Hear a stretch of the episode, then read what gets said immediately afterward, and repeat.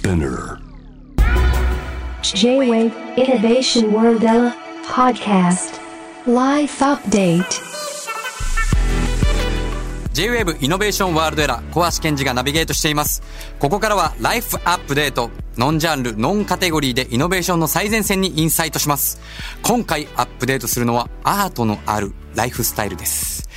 いやー、実はですね、僕ね、結構アートを持たせていただいてるんですよね。結構アーティストの友達もいっぱいいるんですけど、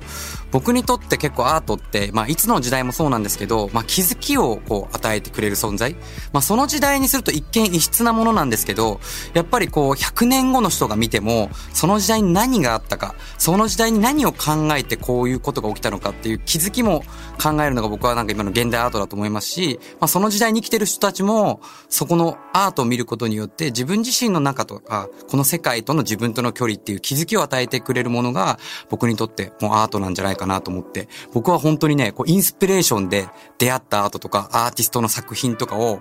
なんか有名とか無名とか関係なくパンって買って、でもその後にとんでもないなんかこう有名になってったりとか、その人のなんかこうストーリーを一緒にこう共有していける共有の中に入れるっていうのがなんかすごくこう嬉しいなと思って、アートは僕にとってすごく身近な存在です。で、またね、こういうコロナ禍の中で、ものすごくその、まあ、こう家にいることっていうのがかなりこう多くなった中で、よりこう一般の人たちにも、今までアートってちょっと敷居が高いなってイメージを持たれてた方も多いと思うんですけども、家にアートがあったらいいなとか、アートをちょっと買ってみようっていう人も結構増えてきてると思うんですよね。で、まあそんな中で、もうこの時代のね、テクノロジーを活用したアートを身近に感じられる仕組みも結構生まれてます。今回はそんなアートの今を探っていきたいと思います。お話をお伺いしますのは、新時代のアートの流通と評価のインフラを構築する、スタートバン株式会社 CEO の C 太平さんです。C さんは、え東京大学大学院に在学中に起業、ブロックチェーンの仕組みを活用したアートのためのインフラ、スタートレイルを構築。そしてご自身も現代美術家として活動されています。よろしくお願いします、C さん。よろしくお願いいたします。今日ね、本当は直接お会いしたかったんですけど、なかなか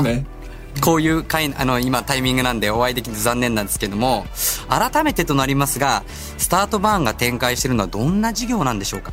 はい。えっ、と、簡単に言うのはなかなか難しいんですけど、はいえー大前提のお話を少しだけさせてください。えっ、と、アート作品には、その作品のタイトルとかサイズの他に、本物であるとか、どこで販売されたとかがわかるような作品の証明書を作る鑑賞があるんですね。現状その作品の証明書というのは、ギャラリーとかアーティスト自身が独自のフォーマットで作っているので、その作品証明書自体が本物とか判断するのが難しいんですね。なので、その作品とか作品証明書に IC タグが組み込まれたシールを貼ったりとか、その情報をブロックチェーン上に登録したりして、世界中で価値が保証できるような仕組みを作っています。まあ、アートって、まあ、それこそ結構有名なバンクシーってアーティストもいますけど、壁画に描いたアート。で、その後にバンクシーが、まあ、バンクシー展と、今もね、やられてますけど、本当にこれがええ本人から提出してるものなのか、人から人に渡ったものかってわからないですもんね。わからないですね。はい。大体今、例えばバンクシーなんかやってるのはセカンダリーって言って、人に渡ったものがやってるアーティストで、本人がやってるアート展じゃなかったりするじゃないですか。そういうものが、こう、ブロックチェーンみたいな、こう、テクノロジーを使うと、結構ちゃんとはっきりしていくみたいなことではあるんですか？その通りです。そんな中で、まあ、C さんが感じていた、まあ、今、課題も言ってもらいましたけど、なんかこう、さらなるこのブロックチェーンとアートをこう、使った中での課題みたいのってあったりするんですか？もともとは、ボトム層のアーティスト、つまり、あの、なかなか評価がされないアーティストとか、批評家が活躍するために、テクノロジーが使えないかっていう発想が始まってるんですけど、どうしても、えー作品が手から離れた後に、流通を追跡するっていうことがなかなか難しいんですね。なので、えっと、その作品を追跡する。まあ、なんかどこに今自分の作品があるのかとか、買った人からしても、どこから出所があるのかっていうか分かるだけでも、いろんな元のアーティストに還元金を送ることができたりとか、今どこにあるかっていうのが分かって展覧会が簡単に準備できるようになったりとか、かなりいろんなメリットがあるので、そういったいろんなメリットにつながるいろんなことがしたいなっていうのがあります。アーティストって割とこう自分のやっぱ作品を作るこう芸術性にもう魂時間を使ってるのでやっぱその後のことってまあ言ったらそんなに得意じゃない部分ってあるじゃないですか。でも C さんはやっぱりそこ、ね、テクノロジーも理解しながらご自身もやっぱりその芸術家っていうことでその両方のこう、まあ、悩みというかを理解した上でやっぱこういうサービスって生まれてったりしてるんですかね？その通りですね。やっぱりそのギャラリーっていうのはこれからも残っていくだろうし、トップのアーティストっていうのはちゃんと管理されるんですけど、その他の99%のアーティストって誰も管理してくれないんですよね。で、ちゃんと評価したりとか心眼ができるようになったらば、その人たちにもチャンスが巡って、それがすごく大きなダイナミズムを生むんじゃないかというふうに思って、ね、まあ自分もボトム層のアーティストだったんで、それはもう身に、自分からあの、そういう思いが強かったっていうのも確かにあったと思います。一方で結構こうアートの業界って、まあ本当に欧米なんかになると、そのやっぱアート作品として価値が出てくるのって、富裕層のコミュニティの中にこう入っていかないとなかなかこう活躍できないアートの世界ってなんかあるじゃないですか。すね、なんかそういうものに対して、の、まあ、特に日本人なんか、まあ、村上隆さんなんて、まあ、37歳ぐらいまで本当にコンビニの腐った弁当をもらって食べてて、欧米に行って世界のやっぱりこう歴史みたいのを学んで、アートがただ上手ければいいだけじゃないんだと、アートに紐づくこう人生のこうストーリーがあって初めてこうアートっていうものが輝いていくんだみたいなことを知って今世界で活躍されてますけど、なかなかそこを日本人の人がこう世界に飛び出てくって今難しいじゃないですか。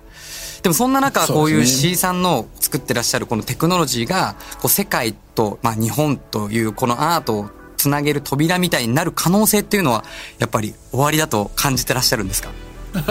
あの、なかなかあの、あれですけど、あの、もちろんそのトップアーティストになるのが簡単になるわけはないんですけど、うん、やっぱりそのインフラが整ってないことで、せっかくのチャンスを逃すっていうことは結構あると思うんですよね。はい、あの、ニューヨークのトップギャラリーに行くまでにちゃんとした来歴をちゃんと残すとか、アーカイブをちゃんと残していくとか、そういったことが簡単になることによって、能力のある人たちがちゃんと世界で評価されるような世の中が実現できればなというふうに思ってます。このプラットフォーム自体って現段階で実際にこう我々が使うとしてどのぐらいシステムとして構築が進んでるんですかね？そうですね、もうまだまだあの始まったばかりでもありますので、あとまた、ま、ブロックチェーン自体がこれから3年後、5年後にどんどん浸透するものというふうに言われてますので、まだまだ始まったばかりと考えていただいていいんですけど、今の時点で、えっ、と、タグのシールを発行して作品に貼って、自分は所有者であるってことを証明するとか、そういったところはもうすでに実現可能になっています。ブロックチェーンって多分まあ、わかる人もいると思うんですけど、まあ、リスナーの方にも聞き慣れてない方もいる。まあ、簡単に説明するってすごく難しいと思うんですけど、なんとなくこう、ブロックチェーンってこう、簡潔に言うとどういう仕組みなんですか、えっと、そうですね。簡単に言うと、データベース、あの、作品の情報が、みんなで共有されるってことだと思うんですけど、うん、共有される時に通常はどっかの会社が一社が保管するとかどっかが責任を持って情報を持ってる代わりにその会社が潰れてしまったりするとその情報がなくなってしまうっていうことがあると思うんですけど、うん、またその会社にすごい信を信頼してないとなかなかその情報が本当に信頼できるものかって怪しかったりもするんですけどブロックチェーンっていうのはそういうのがいろんな人まあ脱中心というふうに言われてるんですけど世界中の人が管理して同じ情報を管理してかつそのデータベースっていうか管理者っていうのが中心の管理者がいないので僕らの会社が潰れてもずっと残り続けるインフラが作ることができるというところが利点の一つだというふうに言われています。そんな中で C さんがこう目指す新時代のこのプラットフォーム、まあアートのね、この流通売買って、まあいろんなこの、先ほども言いましたけど、こういろんな特有の歴史があるじゃないですか。そんな中でこのプラットフォームが構築こうできていくと、どんな未来がこう開けると思います？やっぱりトップの1%未満の人とがしか活躍できなかった世界というのはどうしてもやっぱりテクノロジーがなかった世界では管理コストもかかるのでしょうがなかったところもあると思うんですよね。で、こういった技術が生まれることによってかなりボトム層の本当に生まれたてのアーティストでもそういった管理ができるようになってくるとそもそもアートってもののたしなみ自体がいろんな人のものになっていくんじゃないかなっていうふうに思ってます。なんで作り手だけじゃなくて買い手にとってもやっぱりそのハードルがどんどん下がってくるし、おのずとやっぱりそれであの頂点もレベルが上がっていくんじゃないかと。なんかプレイヤーが増える球技のレベルが上がるのって一緒で、世界中の人たちが関わることによって、どんどんどんどんレベルが上がっていくんじゃないかというふうに思っています。アートって、やっぱ今までこう、よっぽど僕もアーティストとか知り合いってエキシビジョンとかがないと、まあ、なかなかこう、買う機会すらも多分ない。まあ、それこそ大きなこう美術館とかに行っても、もうそれって売ってるものではないじゃないですか。だから鑑賞するもの、美術館で鑑賞するっていうものではあるかもしれないけども、アートを購入するっていうところに、まあ、なかなか、こう感覚値、実際は買えるものがあったとしても感覚値として至ってない部分があると思うんですよね。まさに、あと、逆にアーティストからしてみたらば、親とかに若い頃にあの作品買ってもらったりするんですよね、みんな。あの、村上さんですらそういったことがあったって言うんですけど、うん、でもその時に親が必ず、あなたが有名になったらば、これを売ってお金持ちになるんだよとかって言うんですけど、はい、どこで売るのがいいのかわかんないんですよね、誰も結局有名になってもどこで売ればいいのかわかんないような状態だったらば、結局やっぱり流通がちゃんとインフラが整ってないっていうことだと思うので、なんかそういうふうにアート自体の作り手を邪魔しないというか、そのあくまでその流通だったり評価の環境が整うことによっていろんなものが活性化したらいいなっていうふうに思ってます。なんかこういろいろお話聞くとやっぱそのアーティストにとってもすごくこう、まあ、プラスな面っていうのがたくさんあるように聞こえるんですけどもアーティスト側からはなんかこのプラットフォームを使ってみてというかどういう声が届いてますか？そうですね。賛成意見が多い中で、やっぱりその誤解も多いなっていうのが印象がありますね。賛成の意見としては、やっぱりその二次流通の管理ってなかなかできない、個人ではできないところが簡単にできるとかっていうのかなり革命的だねって言ってくれる人もいるんですけど、他方でやっぱり人に見せたくない個人情報を見せる技術なんじゃないかと、公開されちゃうんじゃないかとかいう誤解だったりとか、管理とか締め付けがひどくなるんじゃないかみたいな誤解が結構多いので、やっぱこれからそういう誤解をどんどん解いていきたいいきたいなっていうふうに思ってます。僕もいろいろこうアートを所有してるんですけど僕自所有している僕自身がここに登録するってこともできたりするんですかね？そうですね。今まだその、えっと、二次流通の状態、セカンダリーで購入者が登録しやすいようにはまだなってないんですけど、はい、今のところ、プライマリーのアーティストが自分が登録する、ギャラリーが登録するっていうところが一番手厚くなってますね。というのも、やっぱりその二次流通だったらば、それが本物であるかっていうのを証明するのはなかなか難しいので。そうですよね。そこが難しいなと。とはいえ、えっと、来年早々には、そういったところも準備ができていくというふうに思ってます。そのでも、こう、最初のところに、ギャラリーのところから登録してるそこで購入した人っていう情報まで紐づくみたいなことが将来的には。そうです。もう、えっ、ー、とすでにそこはできていて、はい、えー、小橋さんがアーティストだったら分かりやすいんですけど、はい、アーティストが作品を作って、はい、えー、展示たり販売するときに、はい。スタート版サートっていうサービスの管理画面上に作品を登録して、はい、ブロックチェーン上に登録して、はい、そこに紐づいた IC タグを作品に貼ると、はい、で誰かが購入してくださったらばそこにその人にメールを送って所有者情報を移転するっていうすごいシンプルな仕組みなんですね。それはもう使える？はいで使えます。それは使えます。それはで展覧会情報を加えたりとか、うん、そうです、うん、今実際ね僕自身もこういくつかアーティストの持ってますけどこれを証明するっていうことはもうアーティストの本人と写真撮るかアーティストと一緒にね。ね出てくしかないんですよ正直。裏に書いてるサインがいくら本物かってやるでも鑑定に出すぐらいしかないじゃないですかそうなんですよ、でその鑑定士が嘘ついてたらどうなんのって永久にこう、ね、悪循環があるんですよね。なんでそういったところに、まあ、みんながちゃんと共有できてこれは本物ですってちゃんと証明できる何かができればだいぶ変わってくるのかなというふうにアーティスト側もそうですしギャラリー側も先にそれをこのシステムを知って登録していくと、まあ、その先それを所有する人にとってもすごくメリットがお互いにメリットが出てくってことですよねそうですね。今のところ逆にあのギャラリーが登録することが結構中心のはい、あのシナリオになってまして、うん、アーティストって結構自分で登録するの嫌がるんですよね。面倒くさいとか。あまあまあ そうまあまあ確かに。そうですね。さっき言った作品だけに集中したいですもんね。そうなんです、なんでギャラリーさんが代わりに登録してちゃんと証明書が発行できるような仕組みっていうのが一応想定されてます、ね、これはもう世界中のギャラリーの人たちはもう必ず絶対登録していただきたいですね。あの、僕たちも今ですね、新しいあの会社名にしまして、その中で結構こうアートプロジェクトとかも始まっていくので、ぜひちょっとあの、ね、登録させていただきたいと思います。あそれは嬉しいです。ぜひよろしくお願いいたします、はい、でなんかあの他にもさまざまなプロジェクトが進行してるみたいなんですけども、まあ、ユーザー側では構築されたネットワークでお気に入りのアーティストをチャンネル登録できるっていうのが興味深いですよね。アーティストとそのファンの新しいコミュニケーションにもつながりそうに感じるんですけども、その辺いかがでしょうか？はい。まあ、弊社もいろんなサービスを用意して、で、いろんなアートとの接点っていうのを、あの、いろんなタイプの接点を模索していこうというふうな試みの一つです。ただ、一方で、そのブロックチェーンなので、一社のプラットフォームにするっていうのが目的ではなくて、世界中でいろんなアートのサービスがありますので、そういったところをどんどんつなげていって、いろんなお客さんだったり、いろんなアーティストのフィットするあのサービスが世の中にいっぱいあると思うんで、そういったものがちゃんとシームレスにつながっていくっていうところに主眼を置いていきたいなというふうに思ってます。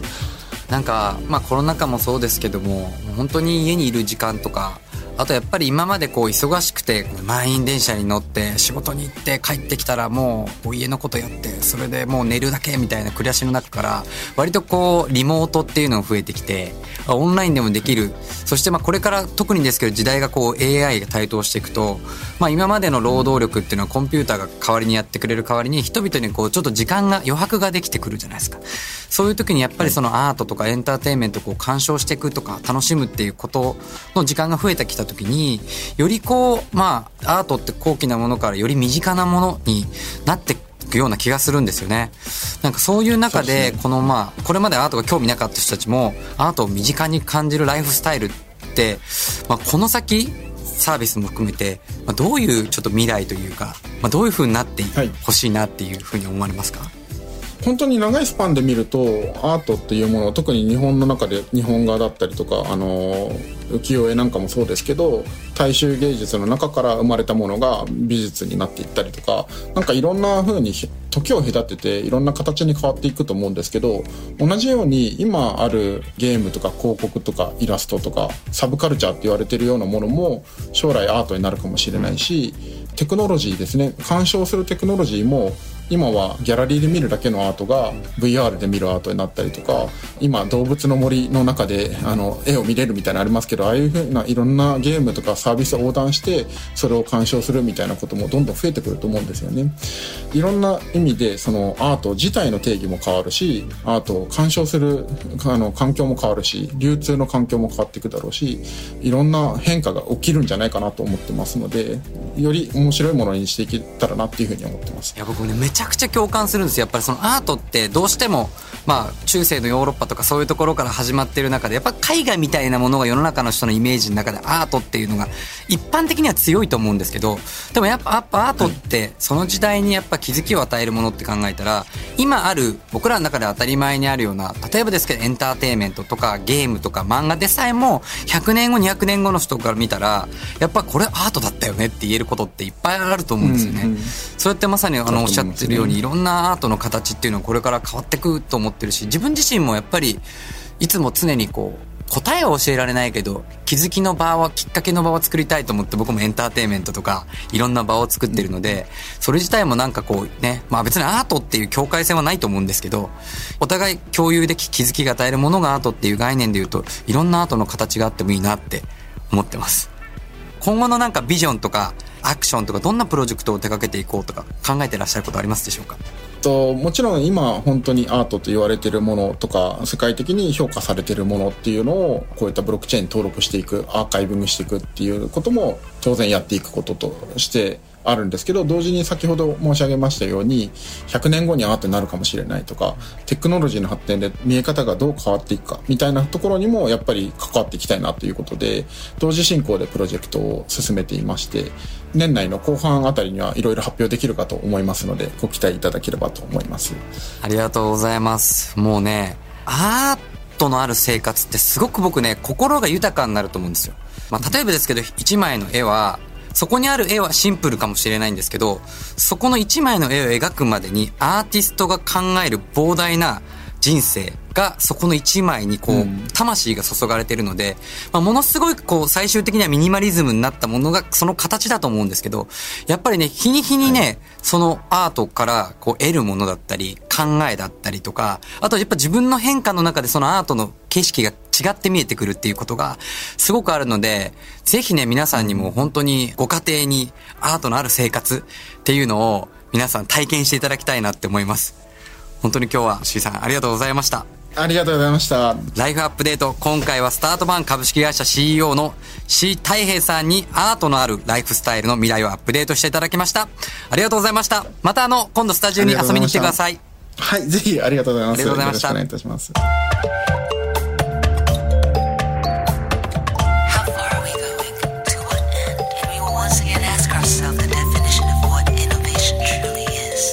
You're listening to J-Wave Innovation World Era podcast.